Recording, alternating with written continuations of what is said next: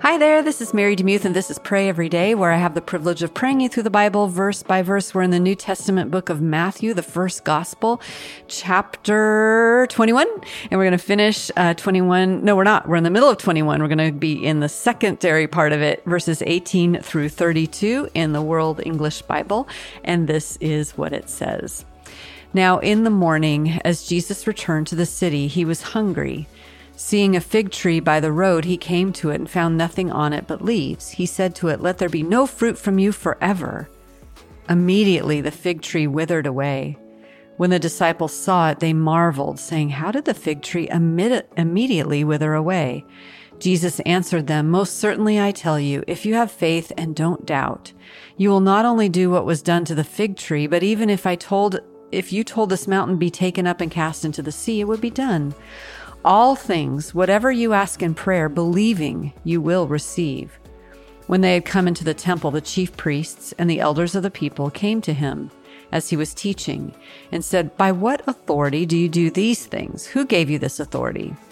Jesus answered them, I will also ask you one question, which if you tell me, I likewise will tell you by what authority I do these things. The baptism of John, where was it from? From heaven or from men? They reasoned with themselves, saying, Well, if we say from heaven, he will ask us, Why did you not believe him? But if we say from men, we fear the multitude, for all hold John as a prophet. They answered Jesus and said, We don't know. He also said to them, Neither will I tell you by what authority I do these things. But what do you think? A man who had a man had two sons, and he came to the first and said, "Son, go work today in my vineyard." He answered, "I will not." But afterward he changed his mind and went. He came to the second and said to the sa- and said the same thing. He answered, "I'm going, sir," but he didn't go. Which of the two did the will of his father? They said to him, "The first." Jesus said to them, Most certainly I tell you that tax collectors and the prostitutes are entering into God's kingdom before you. For John came to you in the way of righteousness, and you didn't believe him.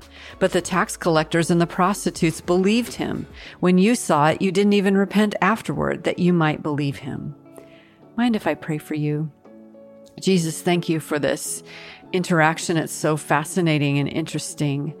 Um, we start with the wilted fig tree, which shows your power over nature.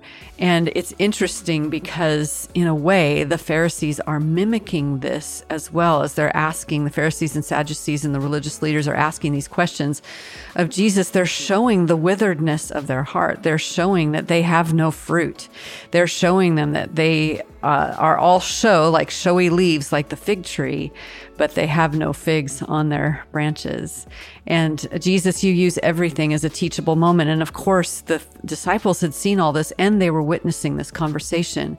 So the fig tree and what he says to the uh, religious leaders is a lesson to the disciples. It's not how you appear on the outside. It's who you are on the inside. And when he talked, when you talk about the sons, one who says, I'm not going to do it, and then changes his mind, that's called repentance.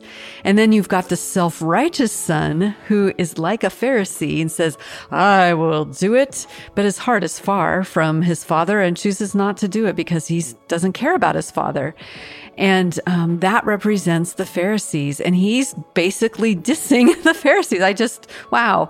Um, Jesus, thank you for that insight. Thank you for how these stories come together and help us as we read the Bible to make those kinds of connections, to not just read them as random stories, but to read them in context like we did today and see the fig tree and the story of the two sons and the Sadducees and Pharisees and religious leaders and what kind of thing that, G- that you are teaching. It's so beautiful and the harmony of scripture is so stunning to me. And I love you all the more for that.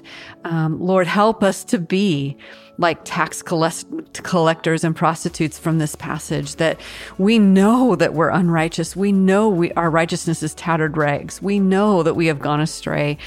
But we want to obey you like the good son, the one that says, I don't want to do it, but then chooses to do it. We want, we want to repent, turn from our wicked ways and turn toward you. And we also want to have faith that will believe you for big things. So we ask all of these things in Jesus' beautiful, beautiful, powerful, amazing name. Amen. Thank you so much for listening to Pray Every Day. If you feel compelled to um, support the podcast in any way, you can do a one time gift by emailing Kristen at newsletter at marydemuth.com. I've got a Venmo there you can do. Um, or you can support monthly at patreon.com slash pray every day. And of course, I welcome all of your prayers for the podcast as well.